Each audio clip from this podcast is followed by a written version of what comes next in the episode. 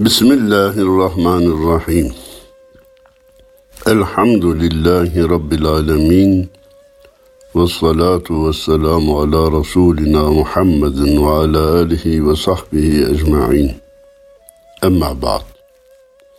Erkam Radyomuzun çok kıymetli dinleyenleri.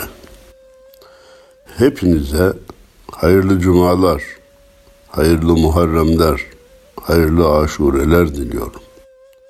Malumunuz bugün 10 Muharrem 1444.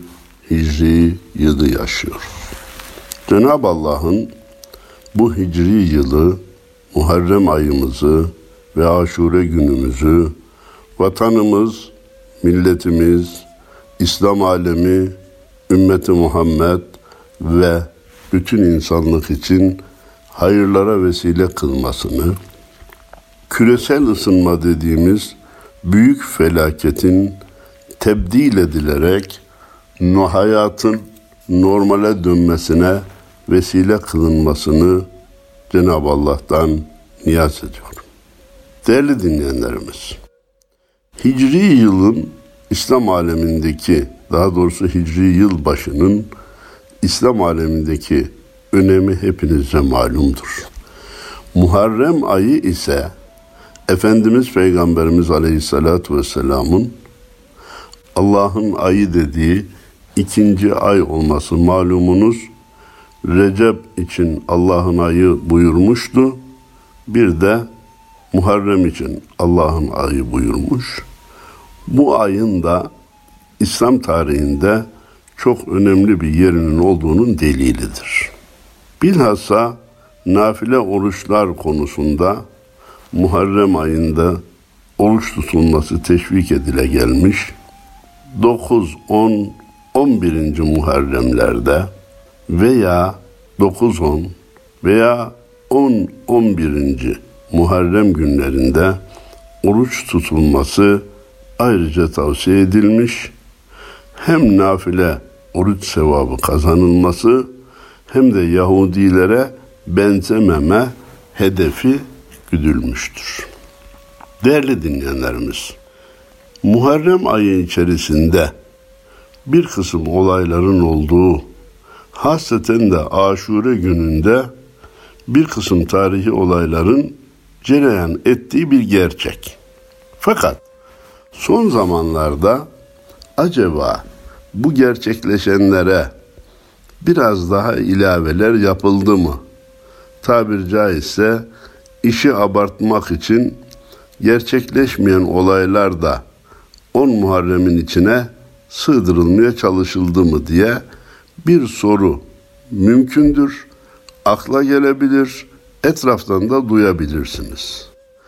Bendeniz hemen onları önce sıralayayım, sonra da gerçekleşti mi, gerçekleşmedi mi, gerçekleşmediyse ne olur, gerçekleştiyse ne olur sorunusuna da cevap arz etmeye çalışacağım.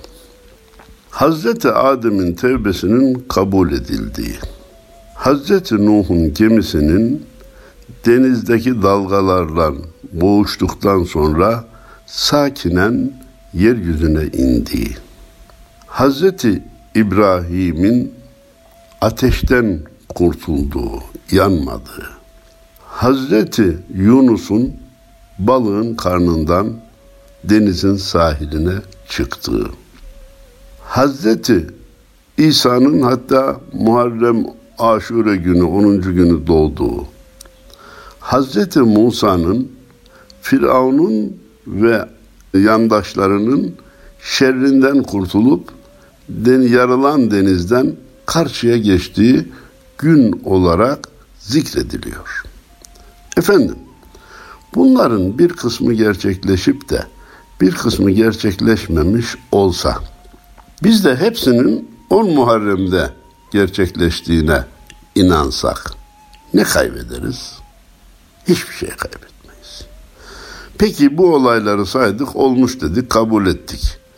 Bunları hayatımıza uygulamaya gayret etmezsek, vaki olduğuna inandığımız bu olaylardan biz bugün nasıl yararlanabiliriz?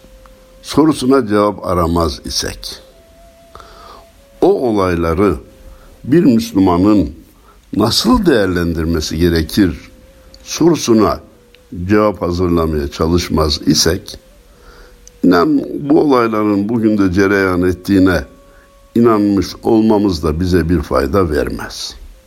Hemen unutmadan arz edeyim ki, bunlar bizi sevindirici olaylar iken, 10 Muharrem'de bir de bizi üzen bir olay maalesef gerçekleşmiştir.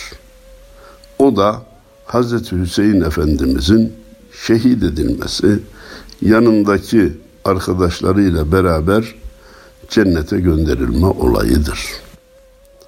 Bilhassa bu olayda Şii veya Alevi kardeşlerimizde yanlış bir kanaatin oluştuğunu, yani Sünnilerin, bir Sünnilerin Hazreti Hüseyin'in şehadet edilmesine gönlümüzün razı olduğu, Yezid'in yanında yer aldığımız gibi yanlış bir kanaata sahip olduklarını görüyorum. Ve açıkça söylüyorum ki biz Sünniler Kerbela olayı bugün gerçekleşse derhal Hazreti Hüseyin Efendimizin yanında yer alır, Yezid'in karşısına çıkar, elimizden gelirse onunla savaşırdık. Bunun böyle bilinmesini mutlaka yanlışın düzeltilmesini faydalı görüyorum.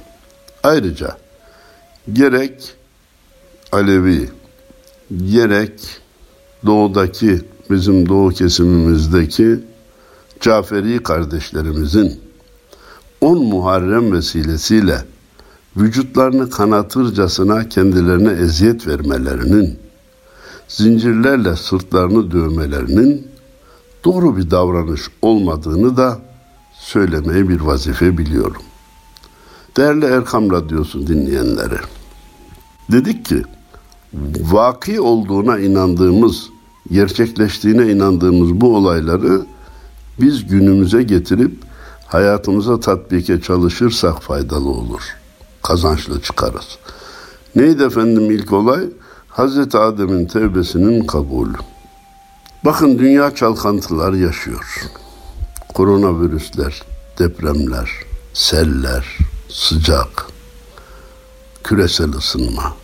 Yani bir nevi başkaları kabul etmese de biz bunu ikaz-ı ilahi olarak görüyoruz. Ey insanlar kendinize gelin, yanlış yoldasınız. Doğruluk, dürüstlük, ticaret ahlakını terk ettiğiniz gibi işi hep paranın üzerine ve dünyevi hesaplar üzerine kaim kıldığınız gibi işi alırken dört dörtlük dürüstlük gösterip işi yaparken nasıl çabuk yapar da kaçarım benden sonra bu işi alan kişi ne yaparsa yapsın bana ne duygularına kapıldığınızı kapıldığımızı görüyorum. Beraberinde Cenab-ı Allah sanki bize diyor ki nikah meselesini terk ettiniz. Yuvayı ihmal ettiniz. Tesettür meselesini tamamen terk, hatta inkar, hatta dalga geçme noktasına geldiniz. Ben size eski kavimlerin bir kısım günahlardan dolayı helak edildiğini söyledim. Siz eski kavimlerin helakine sebep olan bütün günahları işler hale geldiniz. Bak 10 Muharrem babanız Hazreti Adem'in tevbesinin kabul günüdür. Öyleyse siz de bu günahlardan tevbe edin. Lut kavminin helakine sebep olan Lutilik veya homoseksüellik veya LGBT denilen nesneyi bayraklaştırmak şöyle dursun. Dünyadan silip atmaya çalışın. Bunlar insanlık tarihine büyük lekeler süren çağ dışı, akıl dışı, mantık dışı, din dışı, iman dışı, ahlak dışı davranışlardır. Diyor manen Cenab-ı Allah bize. E biz diyoruz ki 10 Muharrem'de Hazreti Adem'in tevbesi kabul edildi. Anladık. Biz alkol kullanımı, uyuşturucu madde kullanımı, ticari sahtekarlık, imalatta sahtekarlık, günlerde, randevularda riayetsizlik gibi sosyal günahlarımıza. İşte LGBT gibi, nikah dışı beraberlikler gibi ahlaki davranışlarımıza, tesettürün reddi, yazlıkta, kışlıkta insanların ölçü tanımaz şekilde birbirlerini izlemeleri, günahlarını terk etme noktasında eğer biz 10 Muharrem'de tevbemizi yapmayacak olursak Hz. Adem'in tevbesinin kabul edilmiş olma haberi bize bir kazanç getirmez. Dedik ki Hz. Nuh'un gemisinin dalgalarla boğuştuktan sonra yeryüzüne sakinen inmesi. Dünya şu anda Hz. Nuh'un tufanından daha şiddetli bir tufan ile sarsılıyor. Harpler, enflasyon, ticaret, bir kısım yeraltı kaynaklarının keşfi ve dağılımı, silah sanayi, Hazreti Nuh'un gemisini tehdit eden dalgalardan daha da şiddetli halde dünyayı sarsıyor. Bütün dünya insanları olarak veya yetkili devlet başkanları olarak bir araya gelip bu dalgaları nasıl kırarız? İnsan gibi yaşamaya nasıl geçeriz? Yeraltı ve yerüstü nimetlerini Allah'ın nasıl hakça paylaşırız? Atmosferi kirletmekten ve küresel ısınmanın tehlikesinden nasıl kurtuluruz diye oturup karar veremeyecek olursak Hazreti Nuh'un gemisinin dalgalardan kurtulup yeryüzüne inmiş olma haberi bize ne kazandıracaktır? Hazreti İbrahim Nemrud'un ateşinden kurtulmuş. Şu anda nefis bizi yakıyor. Basın bizi yakıyor. Televizyon bizi yakıyor. İnternetin yakan bölümü yakmayan bölümünden daha fazla olmaya başladı. Bilgisayar, cep telefonları yavrularımızın geleceğini yakıyor. Psikolojik rahatsızlıklarına adım adım taş düşüyor, kaldırım taşı düşüyor. Eğer biz bu ateşlerden kurtulmaya karar vermeyecek olursak, veremeyecek olursak, gündemimize de almayacak olursak, Hz. İbrahim'in Nemrud'un ateşinden kurtulmuş olma haberi bize ne kazandıracaktır? Efendim, Hazreti Yunus'un balığın karnından sahile çıktığı gün güzel. Gerçekleşti mi, gerçekleşmedi mi? Bugün mü oldu, e, iki gün evvel mi oldu, beş gün sonra mı oldu? Bu tartışmalara gerek yok. Tartışma da zamanımızın bir hastalığı oldu, çıktı yani. Bir konu olsa da tartışsak. Ne olacak tartışınca? Üç gün evvel olsa ne olacak, iki gün sonra olsa ne olacak? Ana mesele, biz günahların karnına girmişiz. Hazreti Yunus denizin karanlığında, gecenin karanlığında ve balığın karnının karanlığında olmak üzere iç içe üç karanlığın içine düşmüştü. Bizler de şimdi geçim karanlığı, evlad uyal karanlığı, iklim kararlığı, karanlığı ve enflasyon karanlığı gibi iç içe karanlıkların içine düşmüşüz. İsraftan kurtularak, besmeleyi çekerek, yardımlaşma duygusunu ön plana çıkararak biz bilhassa bir de deprem ateşinin, deprem karanlığının da içine düşmüşüz. Bu karanlıklardan nasıl kurtuluruz çaresini aramayacak olursak Hazreti Yunus'un balığın karnından kurtulma haberi bize ne kazandıracak? Hazreti Musa'nın Firavun'un şerrinden kurtulduğu gün dünyayı İsrail'in şerrinden kurtarmaya karar veremez isek Filistinli kardeşimiz hala vaveyla ile avaz ile ağlamaya devam ederse sokaktaki çocuklar kadınlar hala katledilmeye devam ederse biz Hz. Musa'nın Firavun'un şerrinden kurtulduğu haberiyle ne kazanmış olacağız? Kudüs'ü İsrail'in elinden kurtaramaz isek, Hz. Musa'nın Firavun'un şerrinden kurtulması haberi bize ne kazandıracaktır? Anladığınızdan eminim ama bir özet daha iletmek istiyorum. 10 Muharrem'de bulunan gerçekleştiğine inandığımız olayların bir kısmı gerçekleşmemiş olduğu halde biz gerçekleşmiş gibi inansak da bir şey kaybetmeyiz. Yeter ki bu olayları değerlendirip bugün onlardan nasıl istifade ederizin yolunu bulmaya çalışalım. Ve e, Hz. Hüseyin Efendimizin şehadetinden dolayı Yezid ve Hz. Muaviye'nin yanlış yaptıkları kanaatini teyit edelim ve yolumuza kardeşçe devam etmeye karar verelim. İşte o zaman bize Aşure ve 10 Muharrem ve Muharrem ayı Hicri yıl faydalı olacaktır. Efendim Aşure deyince malumunuz Muharrem'in onunda da Aşure tatlıları yapılır, dağıtılır. Bu hoş bir şeydir. Efendimiz Peygamberimiz Aleyhisselatü Vesselam hediyeleşin çünkü hediyeleşmek kalpleri yaklaştırır buyurmuş. Amenna ve saddakna. Fakat aşure konusunda arz etmek istediğim iki nokta vardır. Onlardan birisi şudur. Bazı hanım kardeşlerimiz namaz yok, oruç eh belki kısmi, tesettüre riayet yok. Efendim, İslami bir duyarlılık yok. Ama diyor ki ben her sene aşure yapmadan geçmem. Aşure yapıp mutlaka komşularıma dağıtırım. Sevgili kardeşim, sadece komşularına değil, yaşadığın bütün şehirdeki insanlara, hatta ilave edeyim, memleketteki bütün insanlara aşure tatlısı dağıtsan, iki rekat sabah namazının farzının yerini tutacak bir sevap işlemiş olmazsın. İşte e, bid'at ve hurafeler deyince illa türbeye varıp taş yapıştırmak veya türbede yatandan bir şey istemek gibi anlaşılıyor. Farzları bırakıp da nafilelerle kurtulmaya, hatta müstehaplarla kurtulmaya çalışmak da asrın yanılgılarından, bid'atlarından, hurafelerinden biridir.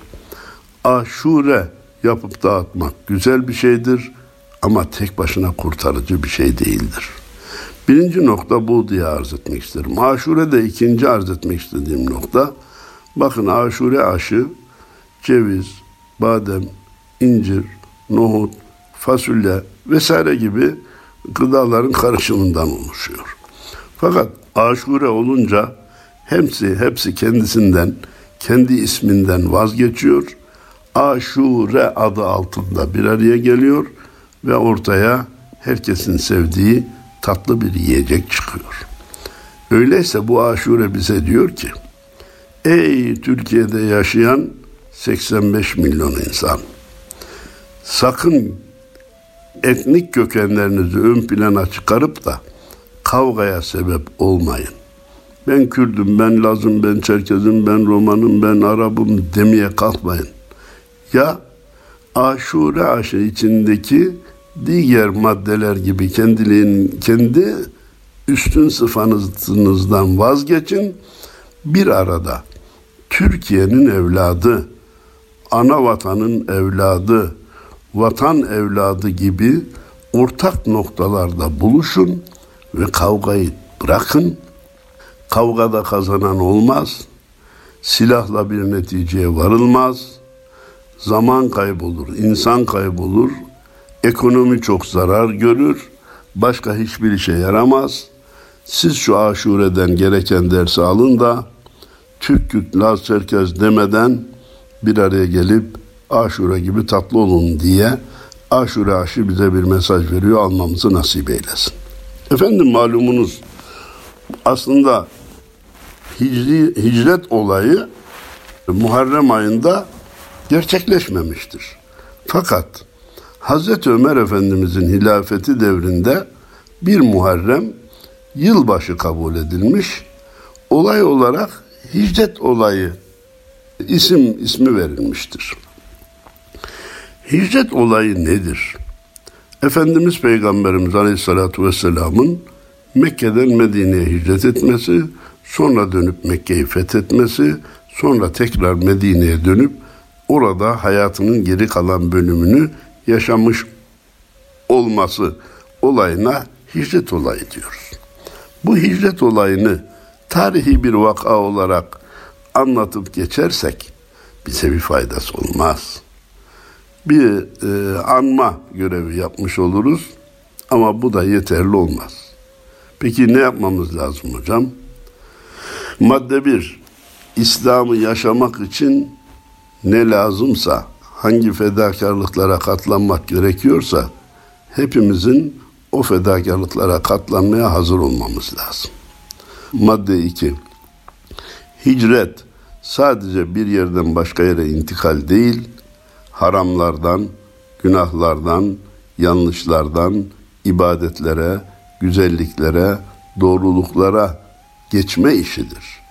Biz bu hicri yıl başında hayatımızda ne kadar yanlış var tespit edersek, bunları terk edip iyiliklere geçmeye karar verirsek, hicret olayı bize çok şey kazandırır. Ayrıca Efendimiz Peygamberimiz Aleyhisselatü Vesselam Mekke'den çıkarken Hazreti Ali Efendimiz'i kendisine emanet bırakılan eşyaların yanına tabiri caizse vekil bıraktı. Bize ne demek istedi? Canınız tehlikede de olsa emanete riayet edin. Bak bu emanetlerin hepsi de Müslümanlara ait değildi. Bir kısmı da müşriklere aitti. Ama öyle dürüst olun ki, öyle güvenilir olun ki sadece Müslümanlar değil, başka din mensupları da canını malını size güvensin diye bize bir mesaj verdi.